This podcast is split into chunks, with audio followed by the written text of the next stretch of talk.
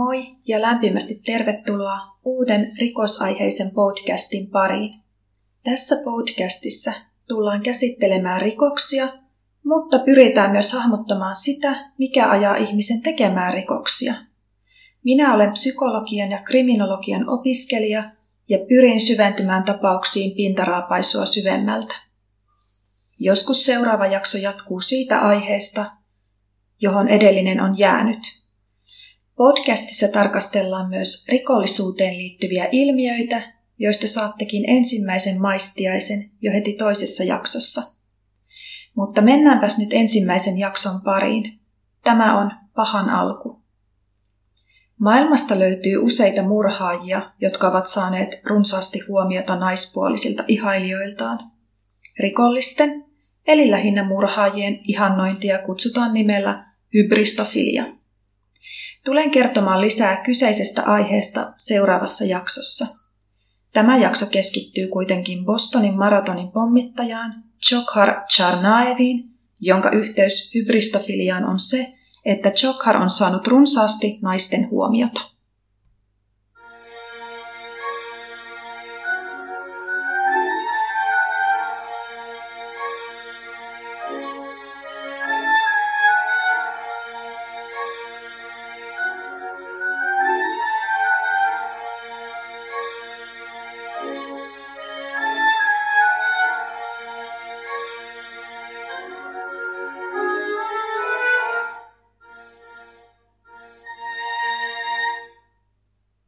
Sharnaevin perhe asui Tsetseeniassa, mutta joutui muuttamaan sieltä Kirgisiaan toisen maailmansodan jälkeen. Perheen isä Anzor Charnaev on Tsetseeni ja äiti Chupeidat Charnaeva kuului avaareihin. Pariskunnalle syntyi neljä lasta.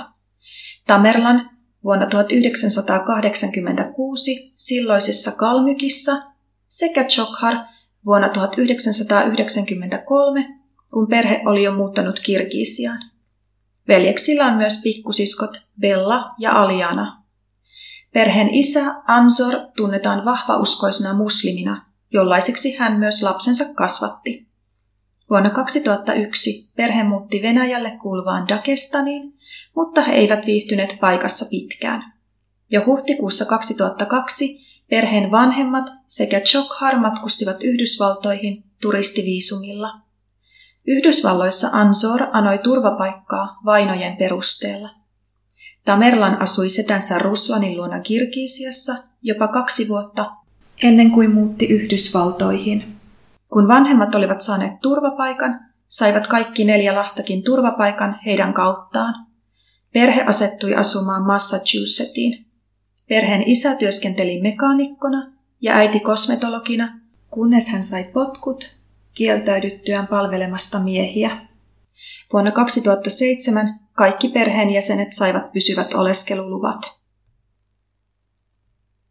Chokhar Anzorovich Charnaev sai Yhdysvaltain kansalaisuuden syyskuussa 2012.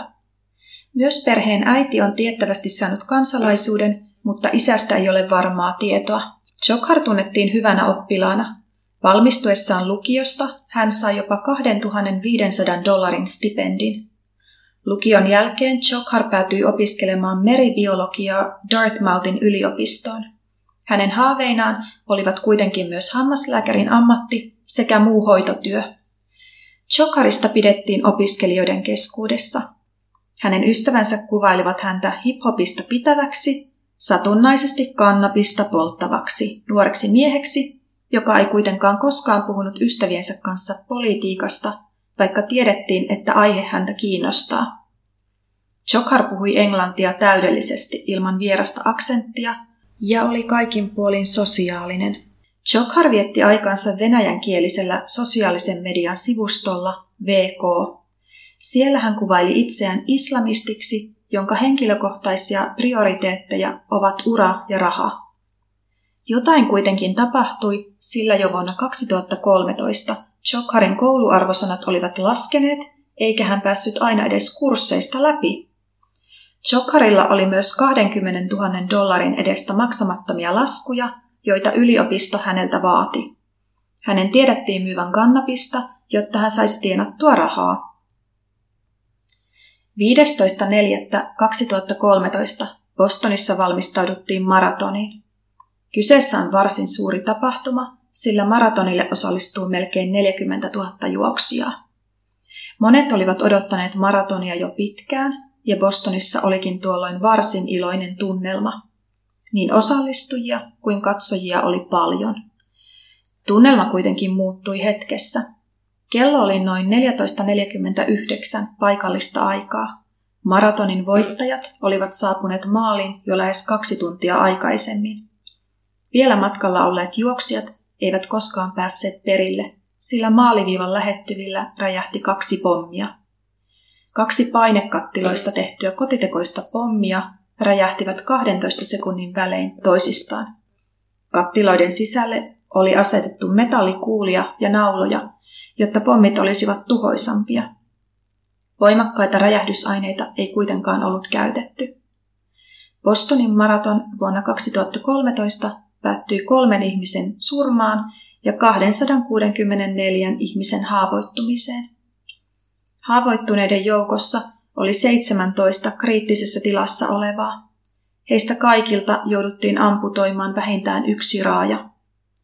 Bostonin pommiiskun uhrit ovat Martin Richard, 8 vuotta, Crystal Campbell, 29 vuotta, ja Lou Lindsay, 23 vuotta. Epäilyt Chokhar ja Tamerlan löydettiin turvakameroiden avulla. Chokharin nähtiin kantavan epäilyttävää kassia maalivivan lähettyvillä. Hän laski kassin maahan kenenkään kiinnittämättä huomiota häneen ja siirtyi hetkeksi seuraamaan maratonia, kunnes vain hetki ennen räjähdystä hänen nähtiin poistuvan. Hieman toisen pommin räjähtämisen jälkeen veljesten nähtiin juoksevan poispäin räjähdyspaikalta. Chokhar palasi yliopistolle ja jatkoi elämäänsä kuin mitään ei olisi tapahtunut. 18.4. FBI julkaisi kuitenkin turvakamerakuvat epäilyistä, eli Chokharista ja Tamerlanista. Ajojahti alkoi. 18.4. Chokhar ja Tamerlan murhasivat poliisi Jean Collierin varastaakseen tältä aseen. Sen jälkeen he pysäyttivät auton, ottivat sen käyttöönsä ja ryöstivät auton omistajan. Omistaja onnistui pelastautumaan, kun veljekset olivat tankkaamassa autoa. Auton omistaja Dun Meng juoksi läheiselle huoltoasemalle ja hälytti poliisit paikalle. Poliisit onnistuivat paikantamaan veljekset auton jäljityslaitteen avulla. Oltiin jo seuraavan päivän puolella, kun poliisi löysi Chokharin ja Tamerlanin, jotka aloittivat ampumisen ja pommien heittämisen poliiseja kohti. Chokhar oli lievästi haavoittunut, mutta sen sijaan Tamerlanin oli osunut useampikin laukaus. Chokhar palasi varastettuun autoon, jolloin poliisit ryhtyivät pidättämään Tamerlania. Tätä Chokhar ei voinut hyväksyä, vaan hän kaasutti päin poliiseja, jotka onnistuivat kuitenkin väistämään. Chokhar ajoi oman veljensä yli, raahaten tätä mukanaan noin yhdeksän metrin matkan. Tamerlan ei kyseisistä vammoista enää selvinnyt, vaan kuoli myöhemmin sairaalassa. Chokhar sen sijaan jatkoi pakomatkaansa. Hän hylkäsi auton noin 800 metrin päähän tulitaistelupaikasta ja jatkoi matkansa jalkaisin.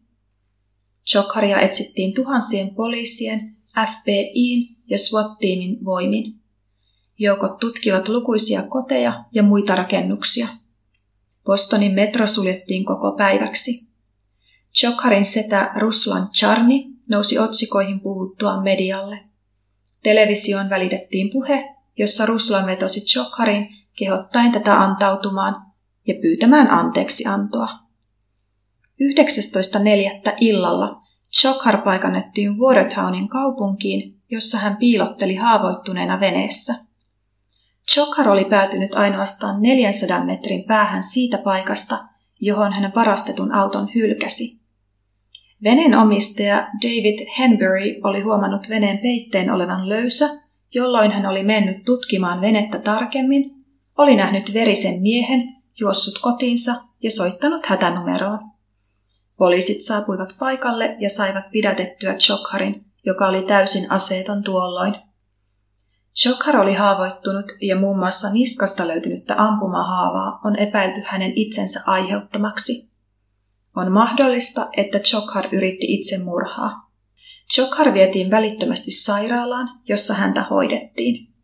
Hän ei pystynyt esimerkiksi puhumaan kaulan alueelta löytyneen vamman vuoksi. Eräs sairaanhoitajista kertoi, että Chokhar olisi itkenyt kaksi päivää heräämisensä jälkeen sairaalassa. Poliisit löysivät mielenkiintoisen viestin veneestä, jossa Chokhar oli piileskellyt. Veneeseen oli kirjoitettu, että Bostonin pommitukset olivat kosto Yhdysvaltojen tekemistä rikoksista muun muassa Irakissa ja Afganistanissa. Kirjoituksissa mainittiin myös, että Bostonin pommitusten uhrit olivat samanlaisia sivullisia uhreja kuin kaikki ne uhrit, joita Yhdysvaltojen sodankäynti ympäri maailmaa oli aiheuttanut. Huhtikuun 26. päivä Chokhar oli siinä kunnossa, että hänet voitiin toimittaa yhteen liittovaltojen vankiloista, joka on tarkoitettu erityisesti niille, jotka tarvitsevat pitkäaikaista lääketieteellistä tai psyykkistä hoitoa. Häntä pidettiin eristyksissä, mikä tarkoittaa sitä, että hän vietti sellissään 23 tuntia vuorokaudesta. Chokhar Charnaev pääsi osaksi populaarikulttuuria ja tietynlaista ihailua jo elokuussa 2013. Hänet nähtiin tuolloin Rolling Stone-lehden kannessa. Lehti sai suurta kritiikkiä siitä, että se nosti murhaajan kansikuvapojakseen. Jopa Bostonin pormestari kritisoi lehteä. Rolling Stone puolustautui toteamalla, että Chokhar on nuori, suunnilleen samaa ikäluokkaa kuin lehden lukijakunta, ja oli tärkeää tietää, kuinka jotakin Bostonin pommitusten kaltaista saattoi tapahtua. Monet liikkeet kieltäytyivät myymästä kyseistä numeroa, mutta esimerkiksi Adweek-lehti rankkasi kansikuvan vuoden kuumimmaksi. Vuonna 2013 poliisit alkoivat tutkia uudelleen niin sanottua Walthamin kolmoismurhaa, joka tapahtui vuonna 2011 Walthamissa, Massachusettsissa. Tutkijat epäilivät, että Charnaivin veljekset saattoivat olla murhien takana.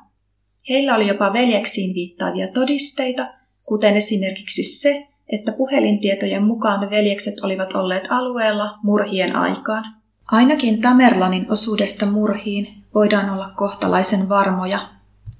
Poliisi oli kuulustelemassa hänen ystävänsä Ibrahim Todashevia pommituksiin ja Walthamin murhiin liittyen. Kuulustelun aikana Todashev hyökkäsi FBI-agentin kimppuun, jolloin agentti ampui häntä. Hetki ennen kuolemaansa Todashev kertoi, että hän ja Tamerlan ovat vastuussa Walthamin kolmoismurhasta, joka oli huumeisiin liittynyt ryöstö. Chokharin osuudesta murhiin ei kuitenkaan ole varmaa tietoa. Koska Chokhar oli onnistunut saamaan julkisuutta jo ennen oikeudenkäyntiä, oli selvää, että myös oikeuskäsittely kiinnosti ihmisiä. Oikeuskäsittely alkoi vasta vuonna 2015, maaliskuun neljäntenä päivänä. Chokharin asianajaja Judy Clark piti aloituspuheen, jossa hän meni suoraan asiaan, kertoen Chokharin tekemistä rikoksista. Syyttäjät vastasivat tähän, että veljekset olivat saaneet vaikutteita Al-Qaidasta ja lukeneet Al-Qaidan sponsoroimasta nettilehdestä, kuinka kotitekoisia pommeja tehdään ja käytetään. Oikeudessa kuultiin todistajia, joiden joukossa oli muun muassa Bostonin pommituksessa raajansa menettäneitä ihmisiä. He saivat vuoronsa oikeudenkäynnin toisena päivänä. Kahdeksanvuotiaana surmansa saaneen Martinin isän Bill Richardin todistus sai oikeussalin kyynelehtimään. Irakin sodan veteraani ja Bostonin poliisissa työskentelevä Frank Chioloa todisti Crystal Mary Campbellin viimeisistä hetkistä ja saman teki hänen työparinsa Lauren Woods, joka näki Lou Lingsin kuolevan pommituksissa. Molemmat jalkansa menettänyt Jeff Bauman saapui oikeuteen Shortseissa. Oikeudenkäynnin kolmannen päivän loppuun mennessä maaliskuun yhdeksäntenä päivänä Oikeudessa oli kuultu 27 todistajaa. Oikeudessa oli myös nähty turvakameran nauha, joka näyttää veljesten jättävän pommin maahan ja poistuvan paikalta. Seuraavana päivänä oikeudessa keskityttiin Chokharin piileskelyn venessä ja viidentenä päivänä poliisi Jean Collierin surmaan. Collieria oli ammuttu kolme kertaa päähän ja kolme kertaa käteen. Oikeudenkäynnin kuudentena päivänä kuultiin Dyn Mengin todistus, jossa hän kertoi auton kaappaamisesta ja siitä, kuinka veljekset olivat pakottaneet hänet ajamaan ympärinsä 90 minuutin ajan ennen kuin hän onnistui pakenemaan. Viimeisenä oikeudessa käsiteltiin Watertownin tulitaistelua, joka tapahtui veljesten ja poliisin välillä. Tamerlan ja ylikonstaapeli Jeffrey Boucliers vaihtoivat laukauksia, kunnes poliisilla ei ollut enää panoksia jäljellä ja Tamerlanin ase jumittui. Sen jälkeen he kaksi painivat nurmikolla, kun Chokhar yritti ajaa poliisin päältä, mutta osuikin omaan veljensä ja tappoi hänet. Chokharin tuomio annettiin lopulta kesäkuussa tuomari O'Toolen toimesta. Chokhar tuomittiin kolmesta kymmenestä rikoksesta. Hänet tuomittiin kuolemaan muun muassa joukkotuhoaseen käytöstä ja murhista. Kesäkuun istunnossa Chokhar puhui ensimmäistä kertaa. Hän pyysi anteeksi uhreilta ja selviytyneiltä. Hän sanoi, minä olen muslimi, minun uskontoni on islam. Rukoilen Allahilta armoa pommituksissa kärsineille ja heidän perheilleen. Rukoilen parantumisenne puolesta. Pyydän Allahilta armoa minua, veljeäni ja perhettäni kohtaan. Kuolemantuomion julistamisen jälkeen tuomari O'Toole osoitti sanansa Chokharille. Kukaan ei muista, että opettajasi pitivät sinusta. Että olit hauska, hyvä urheilija – Aina kun nimesi mainitaan, muistetaan mitä pahaa olet tehnyt. Muistetaan, että sinä murhasit ja aiheutit vammoja. Se on hirvittävää itsensä pettämistä. Sinun täytyy unohtaa oma ihmisyytesi. Se sama ihmisyys, jonka jaoit veljesi Tamerlanin kanssa. Chokhar suorittaa tuomiotaan ADX Florence vankilassa, joka sijaitsee Coloradossa – ADX Florence on kovan turvaluokituksen vankila, ja siellä suorittaa tuomiotaan muun muassa Alkaidan terroristeja sekä muita vankeja, joiden ajatellaan olevan erityisen vaarallisia tai jotka saattaisivat yrittää pakoa. Tietojeni mukaan yksikään vanki ei ole painut ADX Florencesta, sillä sen turvatoimet ovat todella tiukat. Chokharin tapaus ei kuitenkaan ole ohi, sillä hän valitti tuomiostaan joulukuussa 2018. Yksi valituksen aiheista oli väite siitä, että tuomari salli oikeuteen lautamiehiä, jotka olivat mahdollisesti puolueellisia. 31.7.2020 Yhdysvaltain hovioikeus hyväksyi valituksen ja poisti Chokharin tuomiosta pienempiä tuomioita kuten aseisiin liittyviä tuomioita. Se myös mitätöi kuolemantuomion. Chokharille määrättiin uusi istunto. Jään seuraamaan tilannetta. Näillä näkymin uuden istunnon pitäisi olla 13. lokakuuta 2021. Chokharin perheen tämänhetkisestä tilanteesta tiedetään sen verran, että hänen molemmat siskonsa asuvat edelleen Yhdysvalloissa – Chokharin vanhemmat ovat eronneet jo vuonna 2011. He molemmat ovat muuttaneet takaisin Dagestaniin. Äiti Chupeidatia syytettiin myymälävarkaudesta vuonna 2012. Hän kuitenkin muutti Dagestaniin, mutta jos hän joskus matkustaa uudelleen Yhdysvaltoihin, voidaan hänet pidättää noihin vuoden 2012 syytteisiin vedoten. Chokharista kuulette lisää myös seuraavassa jaksossa – jossa siis käsitellään lähinnä murhaajien ihannointia. Mikä saa ihmiset rakastumaan jopa elinkautista istuvaan murhamieheen? Otetaan siitä selvää seuraavassa jaksossa. Paljon kiitoksia, kun kuuntelit tämän jakson. Voit laittaa siitä palautetta podcastin Instagram-tilille. Ja Instagram-tili löytyy nimellä Pahan alku podcast. Sinne voi laittaa myös juttutoiveita, mitä haluaisit kuulla seuraavissa jaksoissa. Pyrin toteuttamaan noita kuulijoiden toiveita mahdollisimman usein ja siksi toivoisinkin, että laittaisitte myös semmoisia tapauksia, mistä ei välttämättä ole ollut niin paljon mediassa, koska se taas lisää sitten tietoutta näistä tapauksista. Ja itseäkin kiinnostaa semmoiset tapaukset, jotka ei ole ihan loppuun kulutettuja. Eli laittakaa rohkeasti erilaisia pyyntöjä, toiveita, kommenttia ehdotuksia, ihan mitä tahansa. Kiitos vielä kerran, kun kuuntelit tämän podcastin ensimmäisen jakson ja palataan taas ensi jakson parissa.